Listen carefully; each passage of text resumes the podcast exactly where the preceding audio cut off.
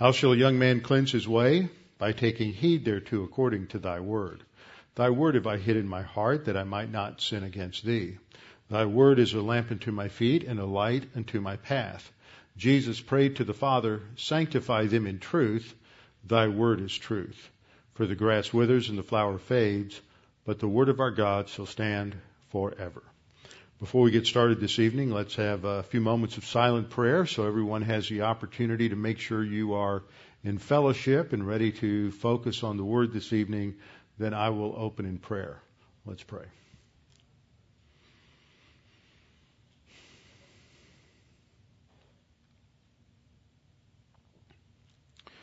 Father, as we think about your grace, we are astounded that you have provided so much for us, and we deserve less than nothing.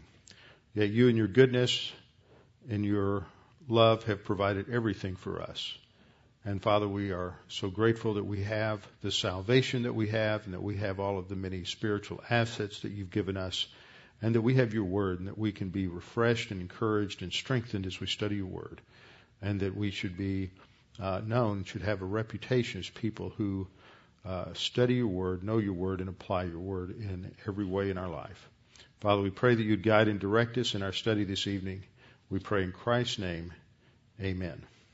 Okay, I am going to give you a test. I decided today I'm going to give you a test. We've been, we've had 65 lessons in Acts.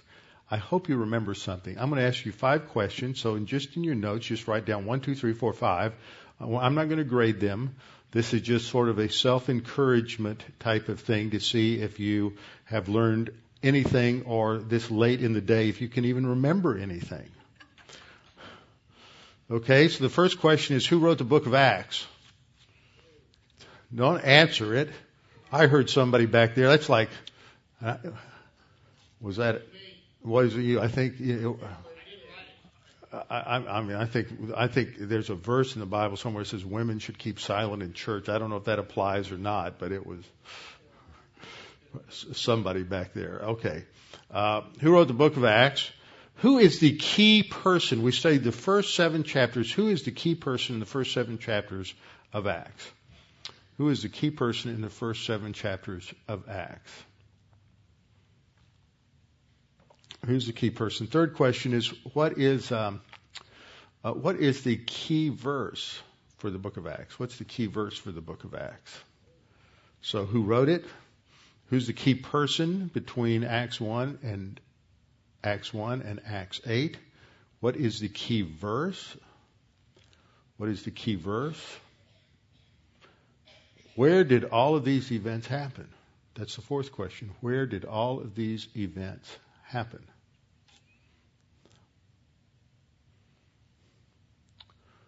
where did all of these events happen? And then the, um, let me see, the fifth, fifth verse, fifth verse. Where, how, how many, this, how many um, sermons are recorded in the first seven chapters of Acts? That's, that's a little more technical. For those who are looking for a little more trivia, a little more detail, how many, how many sermons were recorded in the first seven chapters of Acts. Okay? So, who wrote the book of Acts? Somebody tell me. Luke wrote the book of Acts. Who's a key person in Acts 1 through 7? Peter is a key person in Acts 1 through 7. Where did everything take place? Jerusalem. Uh, third, what was it? I think that was the fourth one. The third one was what's the key verse in Acts? Hmm? No. 1 8. That's right. Very good. Acts 1 8. And then the last one was how many how many sermons are recorded? Three. Three. There's the last one was Stephen's. The first one was Peter on the day of Pentecost, and the second one is the day after they um, uh, heal the uh, the lame man that that morning after they heal the lame man. So those are the three that are given in in detail, but there are references that they had others. So that's good. That's good. Just to focus tonight, what I want to do tonight is review where we've been in Acts, so we can just kind of fit this, and I want to hit a couple of things as we go back, and just fit this into our mind because we've covered the, basically the first section of, of Acts, which is the first seven chapters. There's a shift that takes place going into chapter 8. Uh, so I want to review those first seven chapters, and then we'll do that in about the first, uh, in the next 20, 25 minutes. And then I want to give a flyover of the next uh, five chapters 8, 9, 10, 11, and 12. And so we see that. That's the second major division uh, in the book. So we'll look, look at the, review the first seven chapters and then look at the next five chapters. Okay, the key verses I pointed out is the verse uh, Acts 1 8, but you shall receive power when the Holy Spirit has come upon you, and you shall be my witness, you, you shall be witnesses to me in Jerusalem and at all Judea and Samaria and to the end of the earth. That is the key verse. It gives us the basic outline for uh, the book of Acts because it starts off in Jerusalem where they are to wait. Jesus tells them they are to wait there in Jerusalem until uh, the Holy Spirit comes. Uh, who is the promise? He, he, assembles them in verse four, and he says that and commands them to wait for the promise of the Father, which he said, "You have heard from me." And it's important to understand this. What is the promise of the Father? What was the promise? It's clearly articulated by John the Baptist. John the Baptist said, "I came." Uh, to baptize in water, but he will come and baptize by the Spirit and by fire. And the promise is the coming of the Holy Spirit, who Jesus uh, clearly spelled that out in the um, uh, part in the upper room discourse when in John chapter 14, and again as he left and they're on the way to the Garden of Gethsemane in John chapter 15 and John chapter 16 especially, there's a lot of, uh, of introductory material on God the Holy Spirit. So there's that promise. That is the promise that they will receive power when the Holy Spirit comes. And this is what makes a difference between a church age believer and a pre church age believer, either a Gentile or a Jew in the Old Testament. Nobody up to this point has had uh, the kind of relationship with God the Holy Spirit that comes into effect on that day of Pentecost the Holy Spirit is poured out upon the church,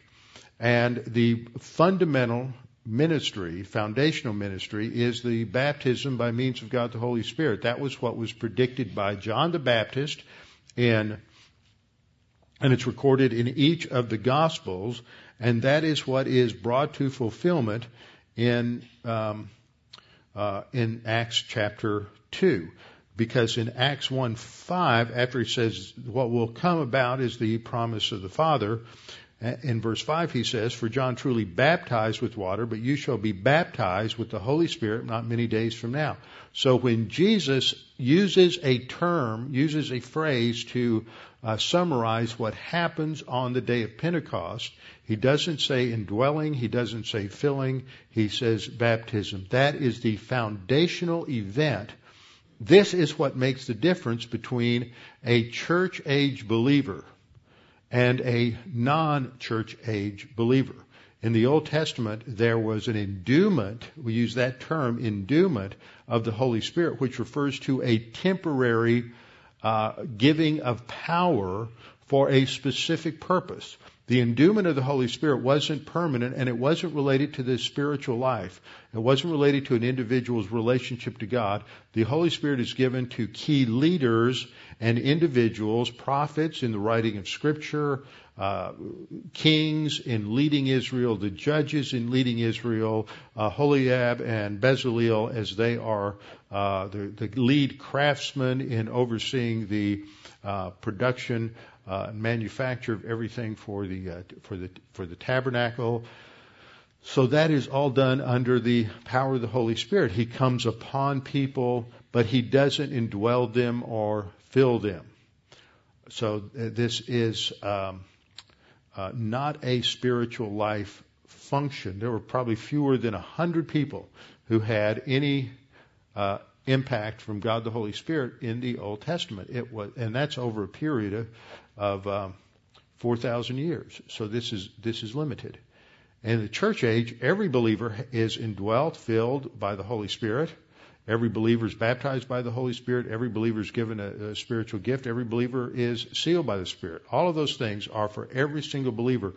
But when you get into the tribulation period in the future, none of that's going to be there for uh, for the uh, believers, the saints, and the, uh, if it was, they'd be the church. These are the things that distinguish church age believers from non church age believers. And at the end of the tribulation, there's going to be this giving of this, the establishment of the new covenant when God the Holy Spirit is going to uh, indwell and fill in a different way every, uh, especially every Jew, Jewish believer uh, going into the millennial kingdom. So these are these are some of the distinctions. So Jesus says, You will receive power when the Holy Spirit has come upon you. It's, that coming upon them has already been specifically defined by him in Acts 1:5 as a baptism by the Holy Spirit. The result of this and all that is related to this is going to be that they will be witnesses. And he's speaking specifically to the uh, 11 apostles in front of him, but by inference to all church age believers. You shall be my witnesses both in Jerusalem and in all Judea and Samaria and then to the remotest part of the earth. That's the outline of Acts. They're in Jerusalem in Acts 1 through 7. The focus shifts to Judea and Samaria in Acts 8 through 12, and then beyond to the uttermost part of the earth in uh, Acts 13 to the end of the book. What the Holy Spirit brought new, first of all, was a new organism. This is a brand new organism. Nothing like this has, has been in existence before. The word ecclesia is the Greek word for that translated church. It also meant assembly. In any kind of gathering of people, there was a word that was used, and that was ecclesia. I wonder if anybody here could guess at what the um, what the counterpart uh, to that word was that they used in uh, in Hebrew synagogue. Meant assembly. And so you have the, this assembly uh, of people when you would go to Athens or you'd go to Sparta, and they would assemble the uh, the leadership group, whatever that was. That was called the ecclesia. So it doesn't have a necessarily technical Holy Spirit kind of meaning, but it is a word that is taken over at this point in, in the scripture and given a technical meaning. And it refers to those who are called, and we'll see that coming up in, in uh, the next section of Acts, called Christians, first used in Antioch of Syria. And then, and what, what unites this are these new ministries of the Holy Spirit, fundamentally the baptism by the Holy Spirit, which unites us in Christ. So what every person has in common that has that believes in Jesus Christ is at that instant God the Holy Spirit is used by Jesus Christ to identify them with his death, burial and resurrection and they are brought into the body of Christ. And at that same instant, simultaneously, they are they become a new pe- part of a new people. They're part of a new family the, uh, the royal family of God. They're part of a new identity because they are now Christians, distinct from uh, the uh, Israel, the Jewish people, as a people of God. They have uh, new spiritual resources. They have a new spiritual destiny to rule and reign with the Lord Jesus Christ. They're, and they are the recipients of new ministries of God the Holy Spirit, the baptism of the Holy Spirit, the indwelling of God the Holy Spirit, the filling of the Holy Spirit, spiritual gifts, and the sealing of the Holy Spirit. And they're given a new objective, and that new objective is to be a witness throughout the world. That's a new objective. And so this is what the Holy Spirit brings in. Now, when we look at the organization of the book, uh, when I first started, I used this chart. I have modified the chart. This is what happens in any course of Bible study. If anybody is a student of the Word and growing and they do an overview study, they may come up with one, uh, one organization or they may come up with sort of a tentative plan. And uh, as you get into the details, uh, it takes greater shape. You become more familiar with it.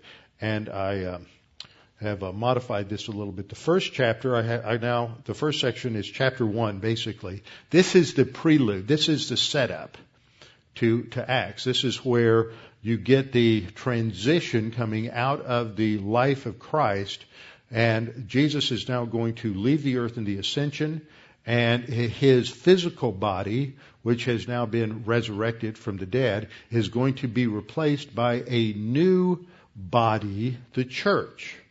And so there's this replacement that takes takes in that comes into effect. Jesus ascends, and then ten days later there is a new body uh, uh, on the earth. So that the first chapter focuses on this promise of the Father, the promise of the Holy Spirit. That's the uh, prelude, the foundation for the rest of uh, the rest of Acts. Uh, the first uh, major section then goes from 2:1 to 760, which is their witness in Jerusalem. You see the division going across the top, Jerusalem, Judea and Samaria, and then to the ends of the earth.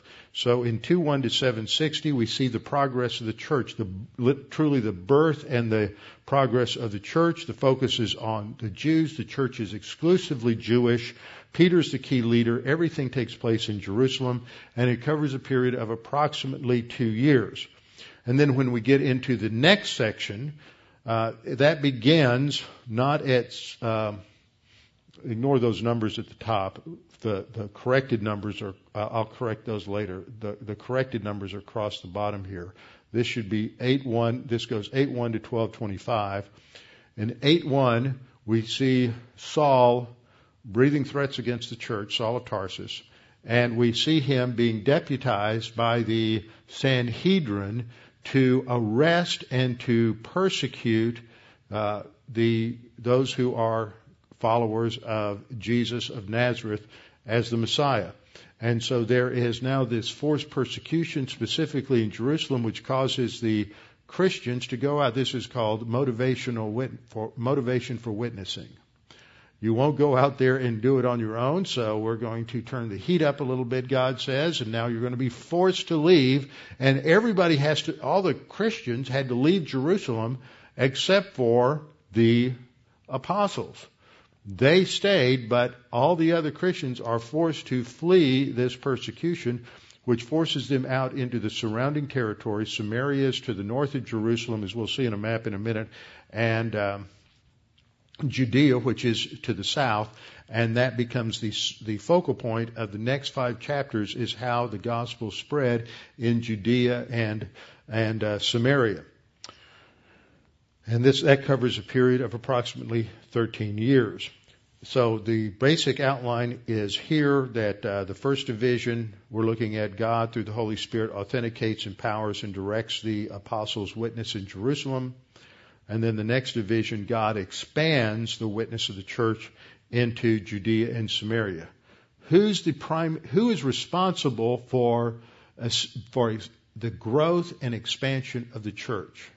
Who's responsible for the growth and expansion of the church?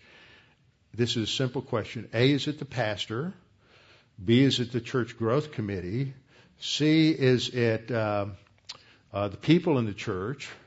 No, it is God. Now, that doesn't mean that the pastor shouldn't be involved in some things or the church or anybody else, but they should be involved in, in, in witnessing, which is the, the command, is to, to witness. But God's the one who establishes and builds the church.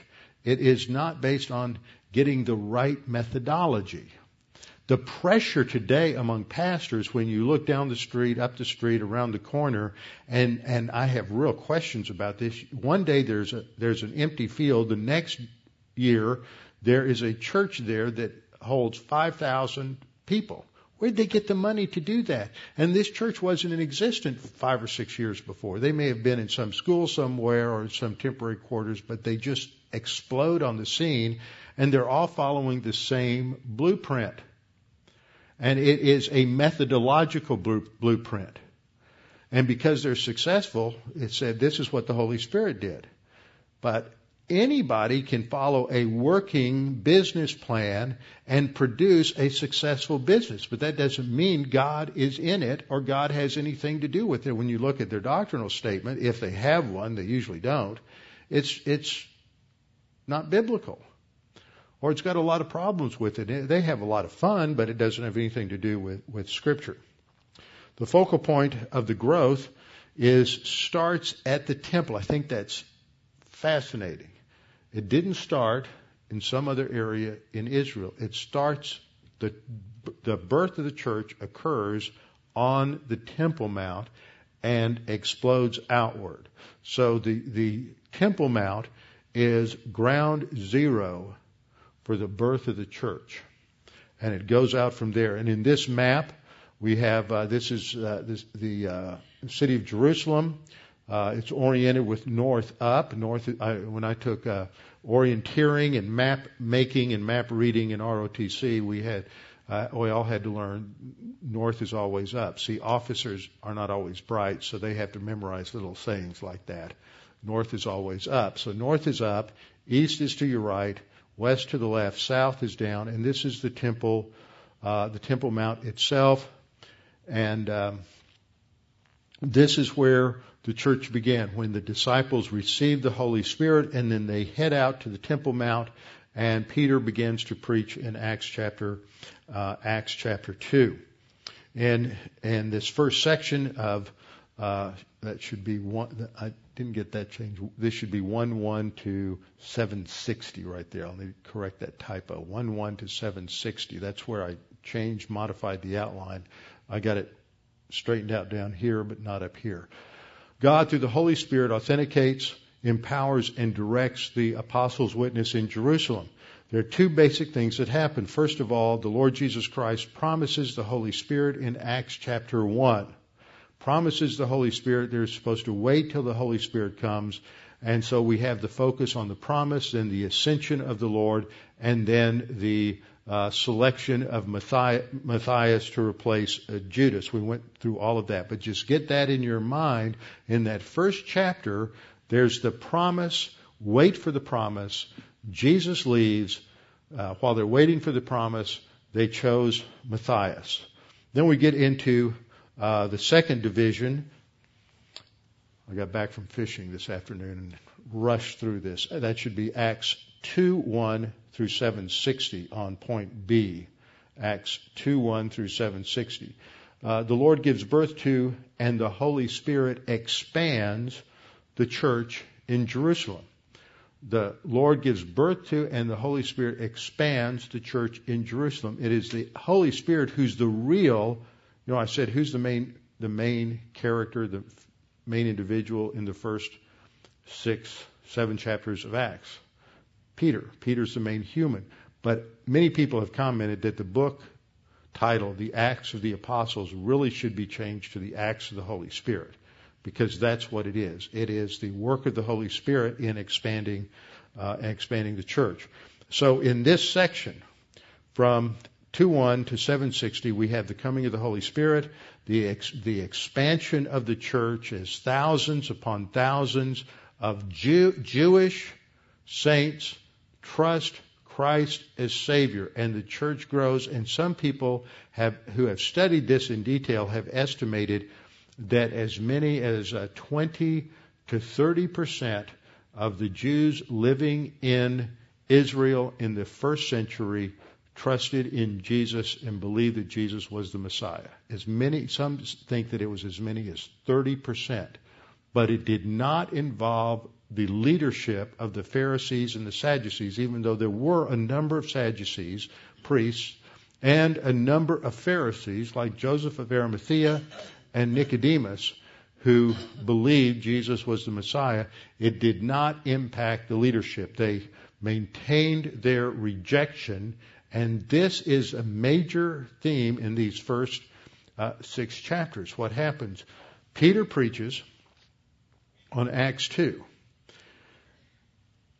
You don't see much of a response from the Sadducees uh, and Pharisees, except they come out because they're really interested to see what in the world is going on uh, with them.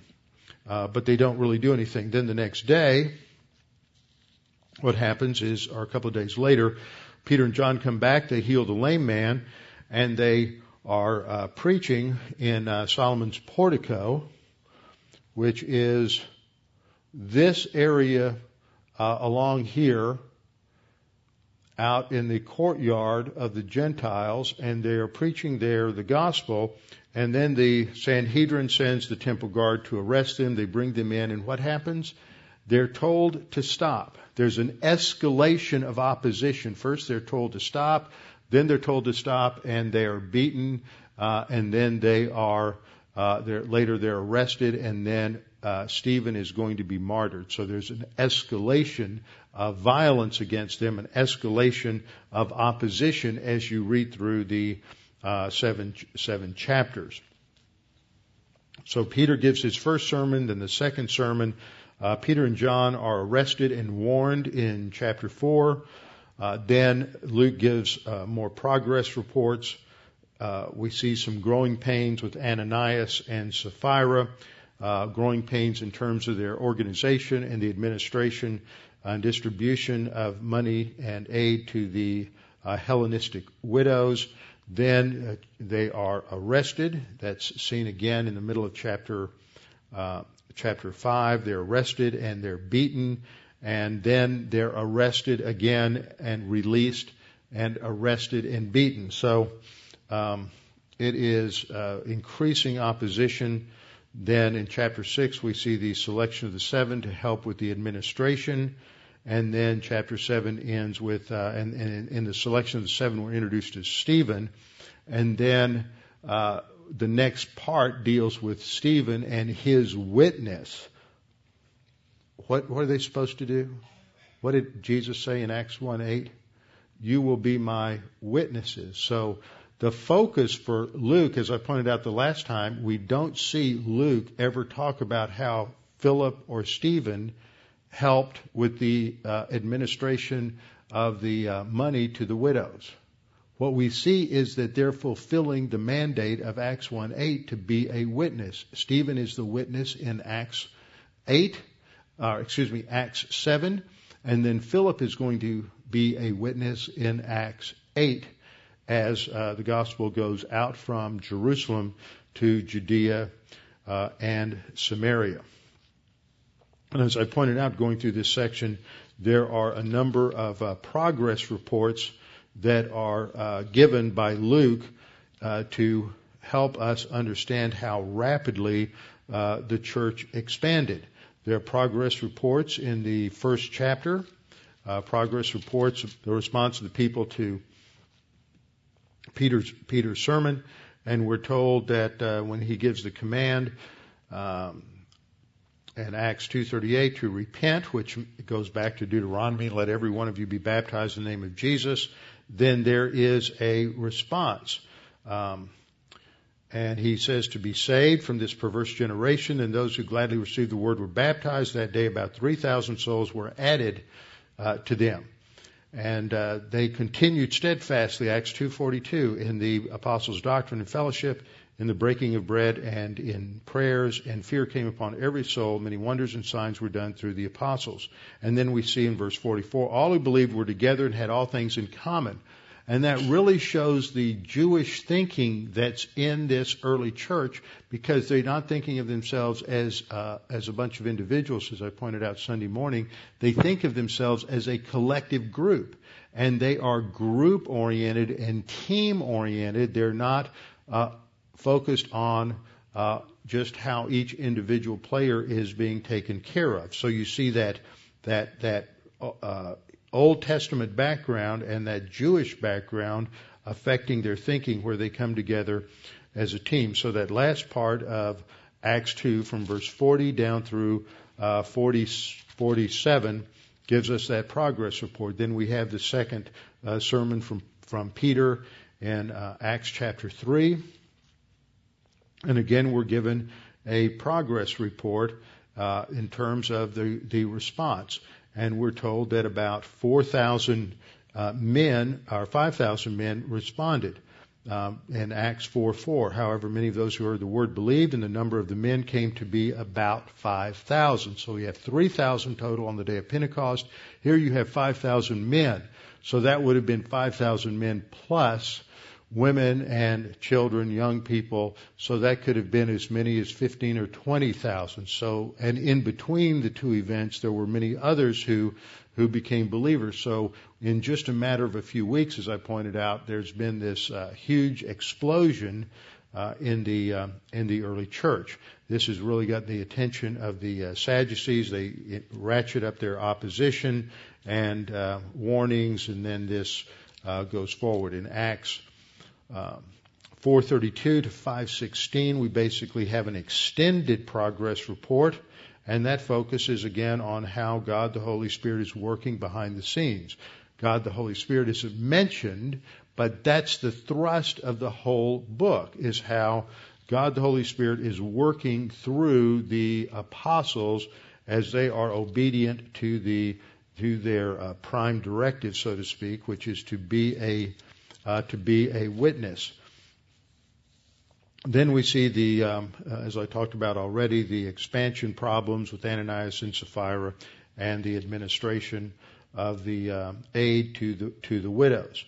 Then we come to Acts chapter uh, seven, which we looked at the last couple of lessons, and Stephen's witness, and really he is indicting the Sanhedrin and the Jewish leadership for their failure to accept Jesus as the Messiah and that this is a, a, sign of a consistent failure as they rejected God and went into idolatry in the Old Testament. They rejected Moses and his commands, even while Moses is up on Mount Sinai. Uh, they're down there telling Aaron to build an, uh, a golden calf for them to worship. Uh, they consistently defiled the temple, and he's answering all of their accusations that he has blasphemed God and Moses and the Torah and the temple, and he shows that no, indeed, it's been the, the Jewish leadership consistently, the people, not necessarily in many cases, in other cases, yes, but uh, especially in this generation, it's the leadership that was guilty, though there were a lot of individuals uh, that responded. And in the middle of that section, there was an interesting progress report that uh, in Acts 6, verse 7, then the word of God spread, and the number of the disciples multiplied greatly in Jerusalem, and a great many of the priests were obedient to the faith. So that shows that from the ranks of the priesthood, impressed with the lives and the teaching of the apostles, studying Torah to see that Jesus indeed fit the pattern of the prophecies of the Messiah, you had hundreds and hundreds, if not thousands, of priests who became uh, believers in Jesus as the Messiah. Now that is what we've covered uh, so far in the first part of Acts. And you get into the second division, which goes from 8.1 to 12.25. There are six divisions. I've got uh, three on this page, and uh, I'll add three more on the next slide. And this covers God's work in, ex- in expanding uh, the church into Judea and Samaria. And it, the first eight verses focus us on how God allows persecution to drive the church out of Jerusalem. Now, this is really an important point. So often you and I look at negative events in our life and, and we think, how can God let this happen? And rather than looking at a negative event and say, you know, God's allowed this to happen because He's moving me, pushing me in a certain direction. He is going to open up other avenues, other directions in my life that I didn't expect or anticipate, uh, whatever it may be. We tend to look at the negative and say, oh, there's going to be change. This can't be good. And uh, God is really saying, you're really not quite um, fulfilling your, your ministry at this point. I need to rattle your cage a little bit and get you pointed in the right direction so that um, you'll get out of your comfort zone and grow spiritually and fulfill uh, the plan that I have for you. So God allows this persecution to develop for probably a number of reasons, since God is the original multitasker, and He's allowing this to come in order to move them out. But it has individual, an individual impact because they're also having to trust God because when the, you look around at the people who are persecuting you, some of them were there uh, friends and neighbors and relatives who had not accepted Jesus as a Messiah, and so they have to make a decision whether or not they're going to uh, faithfully follow Jesus, even though it will cost them lifelong friendships and relationships with loved, loved ones and members of their own family. And so we see that the, now the geography comes uh, comes into place, and over the next five chapters, we're going to see a lot of geographical change. It starts off in Jerusalem with the persecution, the first three verses here, and then it shifts to Samaria. And this is what did Jesus say? You're going to go to Judea and Samaria. So there, the pressure comes in, in Jerusalem, and they are forced out. And so there is a focus on the expansion of the church into Samaria in verses 4 through 25. And the key person here is going to be Philip. So it's been Peter, Peter, Peter, Peter, Peter, now then Stephen, and then Philip. And Philip is the uh, point person here, the one that God the Holy Spirit is emphasizing, and he's going to have uh, a key role to play in the expansion, first to Samaria, and then he's going to be uh, lifted and moved by God the Holy Spirit down to um, uh, south by, by the, on the road to Gaza, same Gaza we hear about in the news every day, and there he is going to uh, meet these, this Ethiopian servant of Queen Candace of, uh, of Ethiopia, who's riding home in his chariot. He is now he's a proselyte. That means he has uh, he's a Gentile. That's interesting. We usually don't think of the first expansion of the church to the Gentiles until Peter goes to Cornelius in Acts 10. But this Ethiopian eunuch is what? He's a Gentile. But he is a proselyte. He has be, become Jewish. He's very interested and he is reading through uh, Isaiah. He's reading the uh, Tanakh as he's on his way down uh, back home. And so Philip is brought there by God the Holy Spirit. And Philip says, well, uh, who are you? So this is going to be an expansion uh, down in Judea. And then he will come back up to Caesarea, which is uh, kind of on the border there between uh, Judea and Samaria, right on the coast. Some of you have been there with me. It's a very beautiful site, architecturally uh, uh, fabulous at that time. It was uh, another one of those architectural um, uh, acts of grandeur that uh, Herod the Great was known for. And it was a site of uh, many events that occur in the book of Acts, especially towards the end of the book of Acts. Uh, uh, Paul will be brought here and uh, held under arrest for a while. Then the scene will shift from Judea, Samaria and Judea to Damascus in chapter 9, where the apostle Paul has been headed, and then he is saved on the road to Damascus. So the ch- uh, ninth chapter focuses on Saul uh, of Tarsus in Damascus. And then in 926 to 31, we're back in Jerusalem. And then the scene shifts to Lydda, which is just outside of, uh, of, uh, of, Joppa and another small community, Sharon, uh, in 932 and 33. And then to Joppa, which is really kind of a suburb of, of what is now modern Tel Aviv, right on the coast there. It's the same port from which um, Jonah fled as he was fleeing the, will, uh, the, the Word of God. This is where uh, Peter has now taken up uh, residence, spending some time staying at the home of Simon the tanner. And so Joppa becomes the next scene, and then it is while he's at Joppa that God appears in a dream to to uh, uh, Peter and tells him that he is he's going to be asked to go and take the gospel to Gentiles. And he has this vision of a tablecloth coming down with all of these unclean foods on it, and God says, "Take and eat, take and eat, take and eat." And uh, Peter's slow to get the message. There's a knock on the door, and it's some uh, men who've been sent down uh, to get Peter by this uh, Roman centurion named Cornelius, who's classified not as a proselyte, but as a God-fearer. That's sort of the first step on the way to becoming a proselyte. So he's uh, very interested. And so Peter goes to them, preaches the gospel, they're saved. The same kinds of things happen to them that happened on the day of Pentecost. There's the Holy Spirit comes, uh, they're baptized by the Holy Spirit, and there's uh, we'll make some uh, interesting uh, analysis of these different quote Pentecosts. One on the day of Pentecost, one in chapter eight with the Samaritans uh, when John and Peter come, and then there'll be another one with the Gentiles.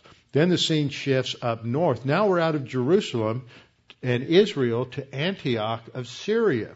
So this shows the expansion. We're, we're beginning to lay the groundwork for the last part of the book. We go up to Antioch of Syria to see the new uh, church that's been established there, then back to Jerusalem, and then the section ends with them back in Antioch. So there's a lot of movement uh, around, and so we'll be looking at maps to make sure we we see all this. But this is the ge- uh, the geography. So uh, the first thing that we see in this section is the persecution to drive the believers out of Jerusalem. The second thing that we'll see is that God sends Philip to the Samaritans, and he goes to the city of Samaria and demonstrates the unity of these new believers in Samaria with the work in Jerusalem by having a follow up action by the two key apostles, Peter and John, and it is at, under their uh, hand and leadership that they, the Holy Spirit comes upon uh, these new believers. It's interesting that when Philip goes, they trust in Jesus as Messiah, but nothing happens. There's no baptism of the Holy Spirit, no indwelling. Uh, they don't speak in tongue. Nothing happens. Then Peter and John come, and Peter is the one who um, uh, prays for them, and they receive the Holy Spirit. In verse 46, we read, For as yet he had fallen upon none of them. Now notice these different words come upon, fallen upon. These are all uh, more general terms for what Jesus initially said would be the baptism by the Holy Spirit. And so we're told, Luke tells us, for as yet he had fallen upon none of them. They had only been baptized, water baptism, in the name of the Lord Jesus. Then they laid, laid hands on them. Peter and John laid hands on these new Samaritan believers and they received the Holy Spirit. That is when they are brought into the, the organism of the church. Now, why does that happen? Because the Jews hated the Samaritans. They, they just despised the Samaritans. They didn't want to have anything to do them, with them. They were just, you know, on the good days they weren't the enemy, and on the bad days they were the enemy. And they just, they just hated them. They were kind of a mixed breed of people who had been resettled there from the time of the Babylonian, Assyrian uh, and Babylonian Empire. And the, the Jews so hated the Samaritans that instead of walking straight from uh, Jerusalem to Nazareth, they would cross over to the east side of the Jordan River and go up through the area that was known as Perea, and then cross back over when they got up to the Sea of Galilee, so they wouldn't have to, wouldn't even have to set foot on the soil of Samaria. They hated them. They despised them. You cannot imagine how much uh, they they just it was so obnoxious to them to have anything to do with the Samaritan, and so it would be really simple to see uh, a division in the early church occur between Jew- Jewish Christians and Samaritan Christians if Philip had gone up there, preached the gospel, they had received the Holy Spirit, and all of that had happened independently of Peter and John. But when nothing happens, they're not brought into the church until Peter is there. This shows and establishes the unity of the body of Christ at the very beginning. There aren't going to be uh, ethnic distinctions in the body of Christ. God establishes uh, that from the very beginning.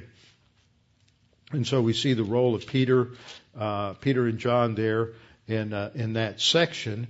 And then as soon as that is over with, and I'm uh, there's also the little episode with uh, Simon the sorcerer. as He's known through history as Simon Magus, uh, from the word for magic or magician.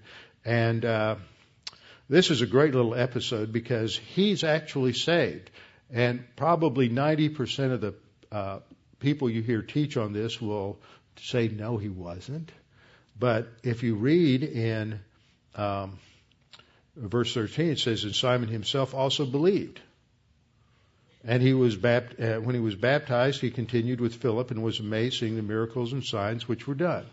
Now, if he's not saved, then that terminology, which is simply he believed, which is the same terminology you have everywhere else for somebody who becomes a Christian, if that doesn't mean he actually, literally, truly became a Christian, then it's a meaningless phrase, and none of us knows whether or not we're saved.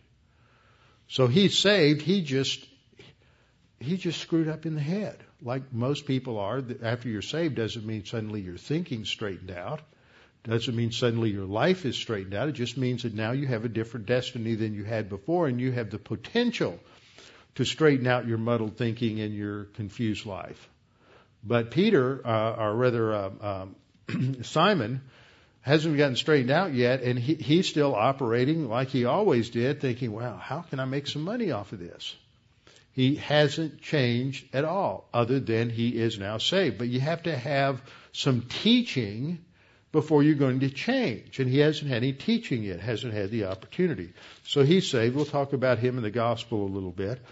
And then uh, at the conclusion of this section, verse 25, we read, So when they had testified and preached the word of God, that's talking about John and, and uh, Peter, when they had testified and preached the word of God, they returned to Jerusalem, preaching the gospel in many villages of the Samaritans. So we, we see that expansion that takes place.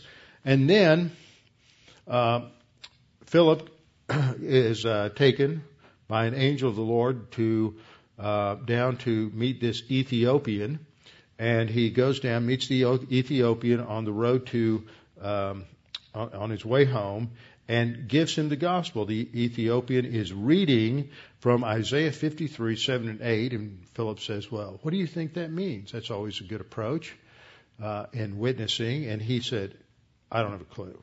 So Philip then explained, and beginning uh, at this scripture, preached, or literally in, he, in the Greek here, it's not preached, it's not uh, keruso, it is evangelizo. It is he gave the gospel, explained the gospel uh, of Jesus to him. And then in verse 36, the, the eunuch immediately said, Well, there's some water. Why, let's get baptized right now. And Philip said, Okay, let's do that. Verse 37 uh, is not in the original. It's not in the uh, uh, it's in the Textus Receptus only. We'll talk about the problem there. It's in, only in the Textus Receptus. It's not in the majority text. It's not in uh, the critical text.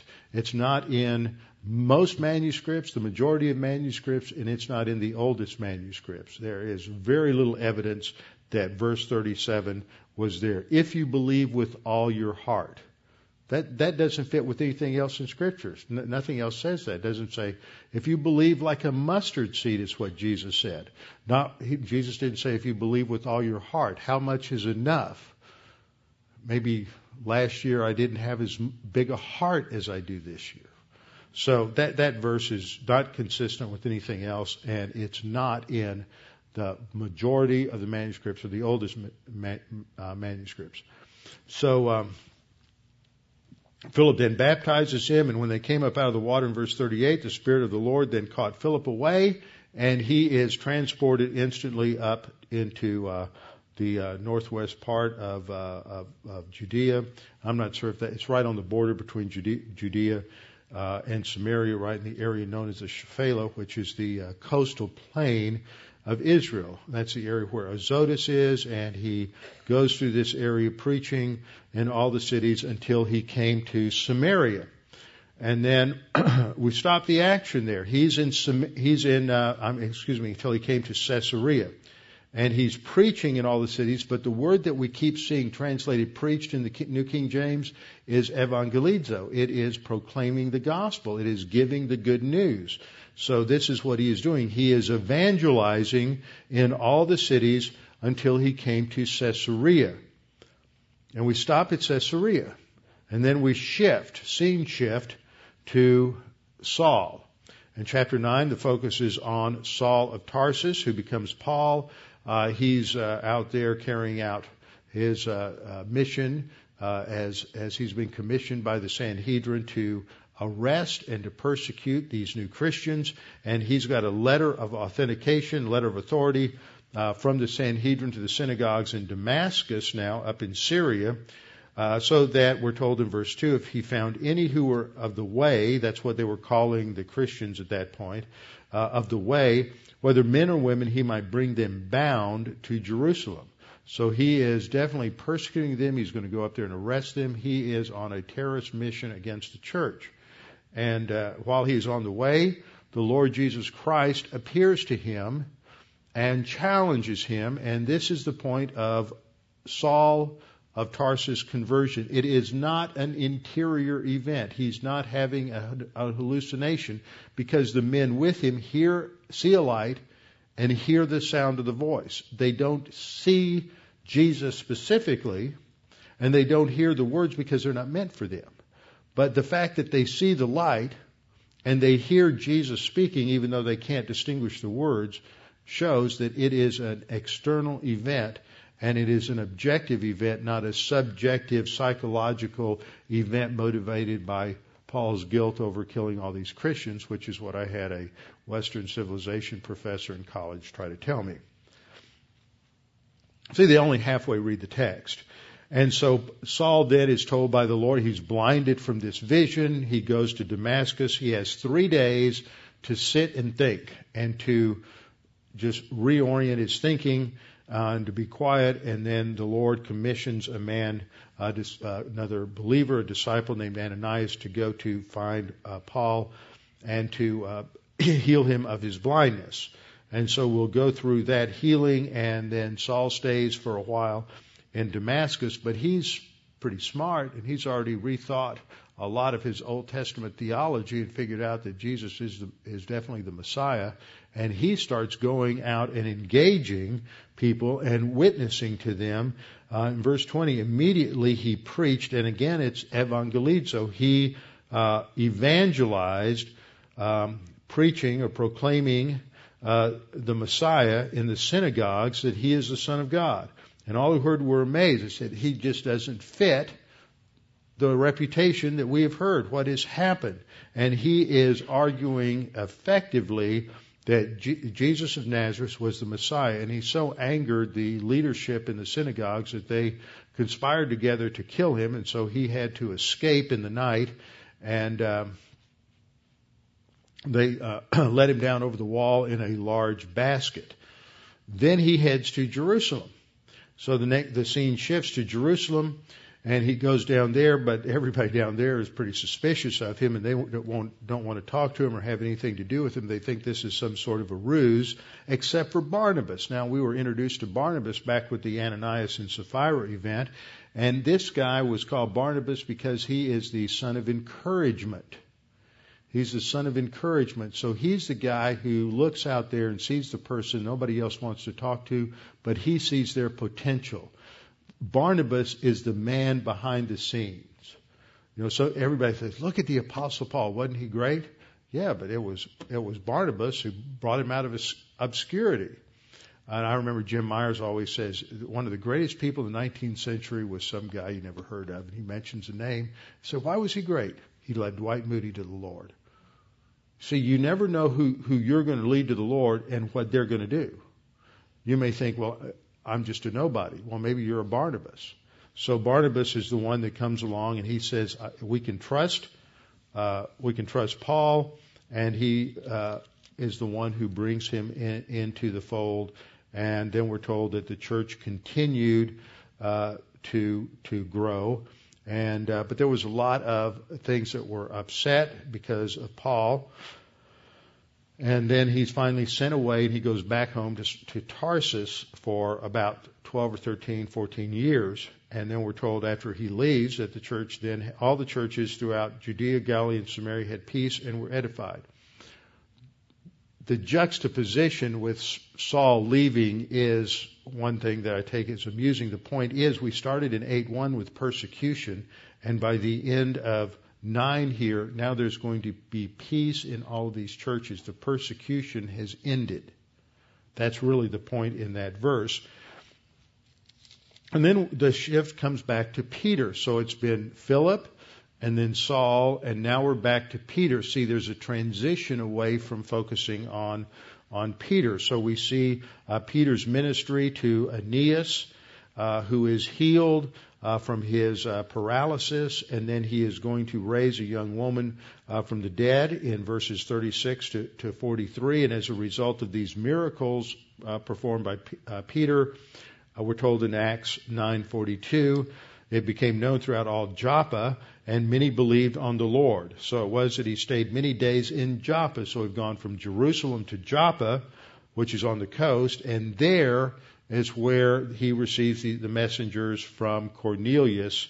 And chapter 10 and chapter, the first half of chapter 11 are all about this inclusion of the Gentiles. And there's a different order of events that occurs uh, when they come. The Samaritans didn't speak in tongues, but the Gentiles do. And there's a different, as I said, a different order of events that we'll need to look at. And then we move to the uh, last part, which is point uh, E up here, focusing on Barnabas and Paul in Antioch. This is 1119 to 1130. So we go from Jerusalem to Joppa and then up to Antioch. And uh, Barnabas decides it's time to go pull uh, Paul out of out, Saul out of obscurity. Now a number of years have gone by in this transition, and now at this point about 13 years has transpired, and Barnabas goes to get uh, Saul and brings him to Antioch, and he becomes a key leader and uh, preacher, evangelist in the church in Antioch.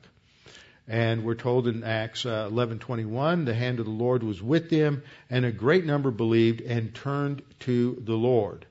And so they, uh, the news of these things came to the ears of the church in Jerusalem. They sent out Barnabas to go as far as Antioch, and and it is at this point that he goes to get Saul to bring him to Antioch to be a part of the development of that church in Antioch. This is the spring of, of uh, uh, spring of 44.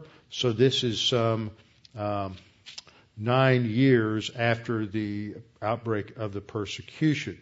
And so they're going to be there for about four years before uh, they go out on the first missionary journey. During that time, they're going to participate, the church in Antioch is going to participate in sending money down to Jerusalem because there's a tremendous famine that occurs, and so they're able to help uh, the believers down in down in Jerusalem. Then the scene shifts in chapter 12 back to Jerusalem. Uh, there's uh, persecution arises again in the church. Herod decides this is Herod the Tetrarch. That means he's the king of a fourth of the kingdom that Herod uh, the Great had.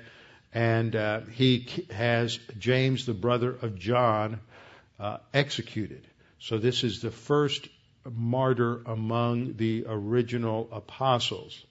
And it, um, then he, he was so, it made the Jews so happy that he seized Peter, and it's during the days of unleavened bread. So we see another echo of what had happened with Jesus. Now, Stephen's martyrdom was an echo of what had happened with Jesus. And the point of all this is to show that, that the leadership doesn't repent. What was Peter's message in Acts 2? Repent. There's no repentance. There's a hardening of their heart. And, it, and you have to watch that develop thematically all the way to the end when there's a riot and they try to kill Paul. And this is just designed to show that the leadership of the Jews in, in, in Israel gets more hostile uh, to the church. They're hardened in their opposition uh, to the gospel, though there are thousands and thousands of Jews that believed in Jesus as the Messiah. And so we come to chapter 12. Herod is filled with arrogance. Uh, the people are chanting that he is like a god. And of course, the Holy Spirit's not going to uh, put up with any competition. And we're told that as the people were chanting that he had the voice of a god and not of a man, that an angel of the Lord struck him because he did not give glory to God and he was eaten by worms and died. And this is historically uh, verified. But the Word of God grew and multiplied. So we continue to see the church grow, the church expand, but they didn't have any idea what the purpose driven church was. They just knew about the Word of God driven church and the Holy Spirit driven church. So that's our overview. We see the continued expansion of the church under the direction of God the Holy Spirit. And we'll, I've got a couple of maps here. Here's Judea and Samaria. Here's Jerusalem, uh, Jerusalem right here. Uh, this is Joppa up here. Uh, so Joppa would be part of Samaria, and Caesarea is all the way up here to the north. Actually, that takes about less than an hour to drive from Joppa to Caesarea. Just so you get an idea of that distance, it's uh, about less than 45 minutes, uh, and that includes rush hour. So it's that's really uh, very close. It's only about probably uh, 30 miles or so. Uh, this is uh, Samaria, so and Damascus is off the map, right about where, just north of where that pointer is. So that uh, gives you the idea of the general uh, area. Here's uh, down here in this area is where uh, Philip met the Ethiopian eunuch. Here's Gaza, somewhere down in this area. Uh, here's Azotus here, and then he uh, walked on back up towards uh, Joppa. Lydda, located over here where Peter healed uh, Aeneas. So all of this is happening in Samaria and Judea in the second uh, part of the book. So we'll come back next time and start working our way through Acts chapter 8. Father, we thank you for this opportunity to study your word, to be encouraged by the fact that it is not up to us. It is our responsibility to uh, be witnesses, to be faithful to your word, to obey your word, to study your word, to apply it in our lives. And you are the one who grows, builds, and expands the church. And uh, too often we get that reversed. The role of the pastor is to feed the church, and your role is to grow the church, not the other way around. Father, we thank you for the way you work so much in this congregation and through this congregation. And we pray that you would just continue to uh, give us those opportunities to be a faithful witness to you. We pray in Christ's name. Amen.